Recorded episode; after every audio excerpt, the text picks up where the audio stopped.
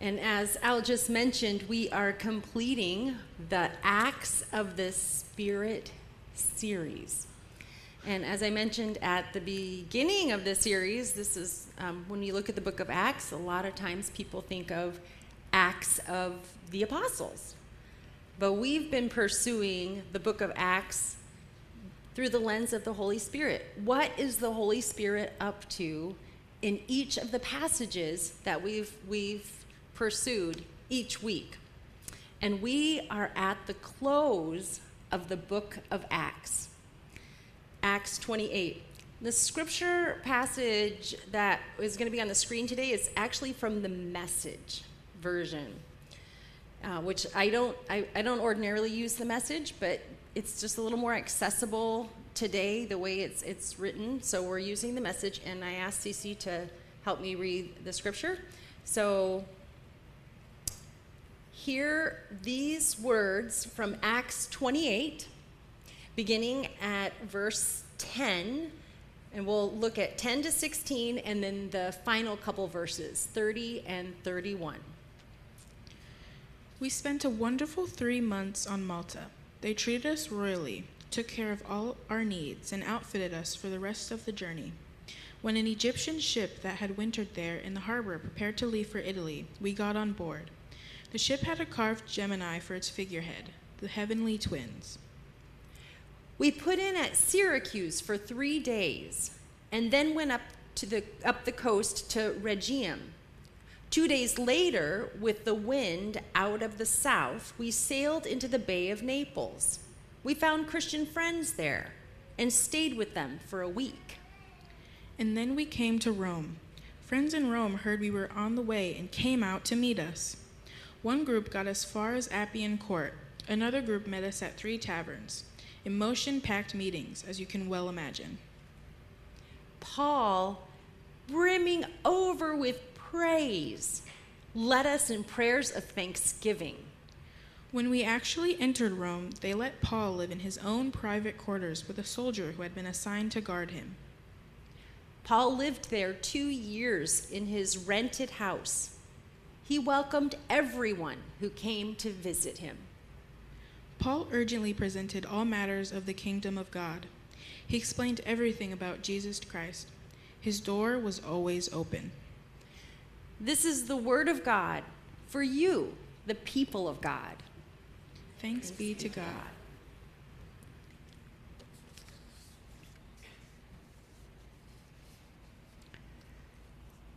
Who is the Holy Spirit?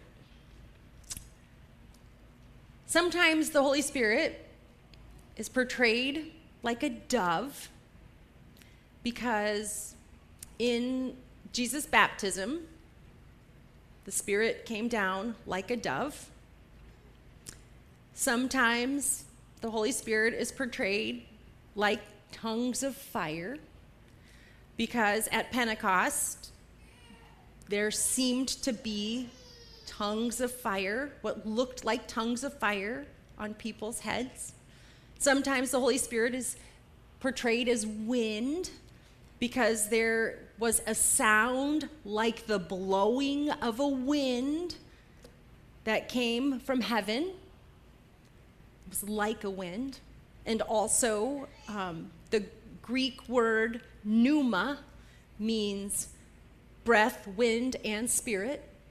So, those are images that are used to portray the Holy Spirit. Dove, fire, wind. But the Holy Spirit is not a dove and not fire and not wind. The Holy Spirit is not a thing. The Spirit is not an it. The Holy Spirit is a who. The Spirit is the third person of the divine Trinity. And after 16 weeks together studying the actions of the Holy Spirit, do you feel more clear, more connected to the Holy Spirit, more clear on who the Holy Spirit is? If someone came up to you on the on the street or on the playground or at work or in church and said, Who is the Holy Spirit? Would you be more clear today than you were in April about who the Holy Spirit is? Maybe I don't want to know the answer to that. let's start over. All right, so let's reflect on the journey. We're going to go through our journey through acts of the Spirit. Following today, you'll, you'll note in our bulletin we have God stories after. And so you'll, you'll have an opportunity to speak, but our, we're going to have a guided question. And so we'll have an opportunity to respond. So be, be thinking about where you've experienced the Spirit at work or where you would like to participate in what the Spirit's doing. So, our series began with the soft launch in the garden uh, in, when we did Lectio Divina, and, the, and Jesus promised the Holy Spirit. And if you were at that garden, um, that garden Lectio Divina, what was unique about that time together was that the words that kept coming out as we shared our reflections together after reading through scripture and pondering was that there was mystery and wonder, and people commented that we don't get our questions answered. Jesus is just gone from our sight. We don't know why or how, or, or the answers aren't given, and we're just left to wonder. Scripture doesn't give us the answers. For some people, that was intriguing. For other people, it was unsettling. It was a, a question mark of what's going to happen? What's going on? And then we kicked off with Pentecost here in this space. And we have these beautiful art images that are that we have been meditating and dwelling dwelling on for these last many weeks. And the Spirit came at Pentecost. People were gathered and waiting, expectant for something. They didn't know what. And Jesus knocked their socks off. They far exceeded their, he, uh, Jesus far exceeded their imaginations and expectations when the Holy Spirit came upon them. They began to speak in tongues and it was the beginning of extraordinary times. We moved on to the Spirit promotes koinonia. Note all the verbs. And we dis- discussed how koinonia is mutual involvement, relationship, partnership, joint participation, fellowship community, communion. As they gathered the people in the early church, they shared their resources, they fellowshipped, and they broke bread together regularly. And then we looked at how the Spirit clarifies vision. Before we can share the power of Jesus with other people, we first need to see Jesus with our eyes. We need to see with Jesus' eyes. And on that day, we installed Jenna and Grace as deacons. And we commissioned them to be critics of injustice.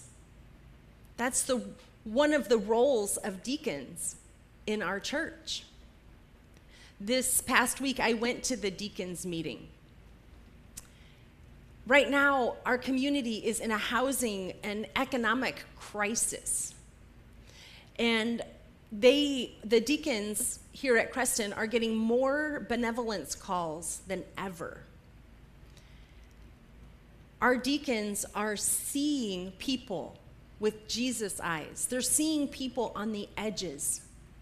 And they're trying to say yes every time they can. They're trying to help people as Jesus would help them. They're trying to find ways to share our resources at Creston, the resources that God has entrusted to us through you and through other people, in order to help those who the Spirit brings to them who need help, people that they don't even know. And then Noah preached about how the Spirit instills courage. He mentioned a woman in the church who was a courageous woman, and he wore a celebratory of 25 years of ministry pin of women in this denomination that was encouraging to many women in this church. And then we heard about how the Spirit inspires care. And we installed Heather Snippa, a shepherding elder. And then later we installed Noah and Marv. Last week, the shepherding elders met a full team of seven, including me, with the purpose of caring for our community. The Spirit is moving through the shepherding elders, caring for one another and the greater community. And then we looked at how the Spirit pursues the margins when we explored Philip and the Ethiopian. And we heard the gospel iterated there's someone who accepts you for who you are, as is, who wants to love you forever Jesus Christ. Jesus Christ offers grace with no strings attached. And then the Spirit disrupts and redirects. On the road to Damascus, Saul encountered the Spirit and blinded him so Saul could hear and see Jesus clearly for the first time. And it changed his life forever. And then Michael Gulker came and preached about how the Spirit mobilizes reformation. And that day we had our town hall meeting. We listened to each other. Following our town hall meeting on the topic of Synod's response to the human sexuality report, one person I spoke to decided to get more involved in Creston because a church that could openly have a hard conversation like that and still love each other and enjoy each other and want to talk to each other and be around each other, well, that was a church that person wanted to be a part of. Michael Gulker offered us a picture of the gospel where Christ pours out his life for us and we pour out our lives for each other daily. The Spirit mobilizes a reformation of our thoughts, our hearts, our minds, and our souls, delivering us from this false dichotomy of winning and losing in exchange for peace in the midst of differing perspectives, laying down our preferences to image Christ in love, joy, peace, patience, kindness, goodness, faithfulness, gentleness, and self control, the fruit of the Spirit. And then the Spirit liberates. We looked at Lydia and the slave girl. The Spirit liberating both of them from their circumstances in different ways. And then Cece made profession of faith that day, claiming in her own heart and mind her identity in Christ. It was a good day in the life of the church. And then Sheila preached about how the Spirit transforms. And she shared how she had been transformed by the Spirit through her time at Creston Church and her work as a Jubilee Fellow. And then Chris Meehan preached about how the Spirit restores life after Eutychus fell out the window and was brought back to life. And then we were back in the garden for Lectio, dwelling in the Word together, listening over and over and over again about how the Spirit nourishes our bodies and souls. And our souls were nourished at Christ's table through the bread and the cup, but also through community, through the children, through dwelling in the Word together, through sharing with the group how the Spirit spoke to us individually. A beautiful gift, intimate, honest, faith inspiring. And then finally, last week, the Spirit inspires hospitality. Paul and the gang crash landed on the island of Malta, not knowing anything about Paul and his companions. The islanders demonstrated robust hospitality. We've been on a journey of robust hospitality for nearly a year, really. And then now with our grant, we're learning and, and being intentional, and we're studying and we're learning how to practice in, in biblical, deeper ways. Last week, we welcomed Abe and Elaine, missionaries supported by Creston, but they, in turn, showed us hospitality when Elaine led us in worship on the piano. So there's this, um, this as as as Dana has said often, this mutual reciprocity, this feature of hospitality. The host becomes the guest, the guest becomes the host. And that was just beautiful. And our connection to Abe and Elaine deepened last week. Many of you who didn't really know them feel connected to them now through our time together. And now, in our passage today, the Apostle Paul is back on a ship to Rome. Our scripture text doesn't tell us about Paul's state of mind he just sort of seems like this powerhouse that keeps on trucking. But as we, we talked about last week, the guy's been through it, and he lists in various parts of Scripture all the times that he's been beaten and all the ways he's been beaten, and then the shipwrecks and the island desertions and all the, you know, the guy's got to be tired and discouraged. But he just keeps on keeping on. Well, now he's on a ship again off to face off to Rome, face trial. And once again, Paul faces, experiences robust welcome by people who anticipate his coming. As a prisoner, Paul is greeted warmly.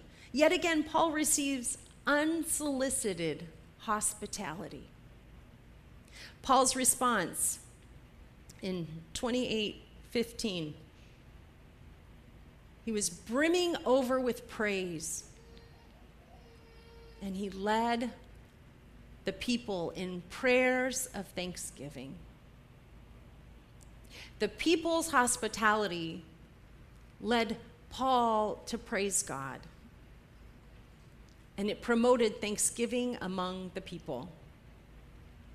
So, if we look at the big picture of Acts, the whole journey, Acts 2 begins, Acts 1's the preamble.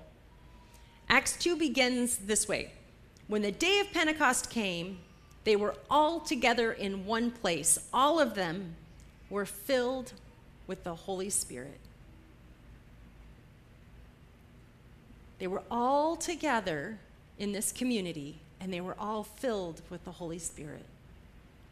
The Spirit came upon them as they were together. And Acts 28 ends for two whole years, Paul welcomed all who came to see him. He proclaimed the kingdom of God and taught about the Lord Jesus Christ with all boldness and without hindrance. welcomed all who came to see him. The Holy Spirit is at work in the church, and the Holy Spirit is at work in you. And the Holy Spirit is an agent of God's grace through hospitality. The Spirit does exceptional, remarkable, beautiful things among people when they gather together. At the beginning of Acts, people were gathered in one place and they continue to gather throughout the book of Acts. And at the end of Acts, people gather regularly. They, they go see Paul regularly. They're welcomed regularly. It's just this constant movement of hospitality and welcome and gathering and visiting. There's something about the people getting together that creates this movement of the Spirit, that, that creates space where the Spirit wants to move. There's something special about the gathering of the body. Today, we commissioned children and youth ministry volunteers, and um, these, what you, we saw today, we know are just a, a few of our volunteers. We have many more who are engaged.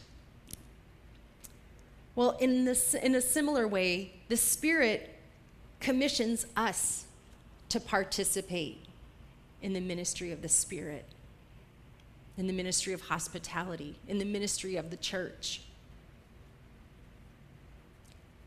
using words from our commissioning of the, the, the youth leaders, children and youth ministry volunteers. The Spirit can move through us, God's vessels. All of us, every single one of us. We pray, but the mystery of God's rebirth is in the Spirit's hands mystery, mystery.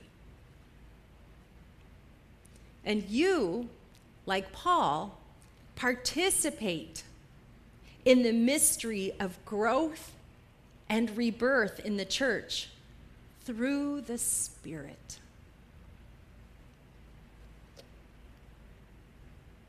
You don't have to. You're not required to. There's no legal law that says you must or should or, or are required to. We get to. We get to join that party that is the Holy Spirit moving. We get to be a part of what the Spirit is doing in the church. So, here at Creston Church, ordinarily our rhythm is to share God stories, how we see God at work in our lives, and we usually or we ordinarily do that in the earlier part of the service. Today, we are we have an opportunity to share about where God is moving in our lives, and we're going to do that now. And I put a couple of questions to guide our God stories. How do you see the Holy Spirit moving at Creston or in your own life? Either one.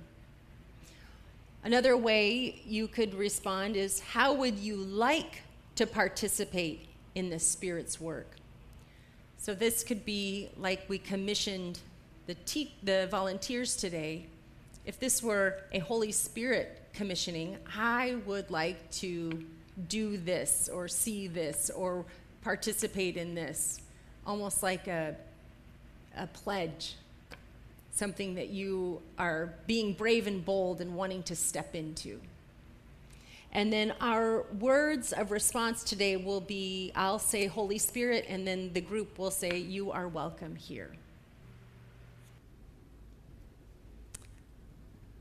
All right, let's pray.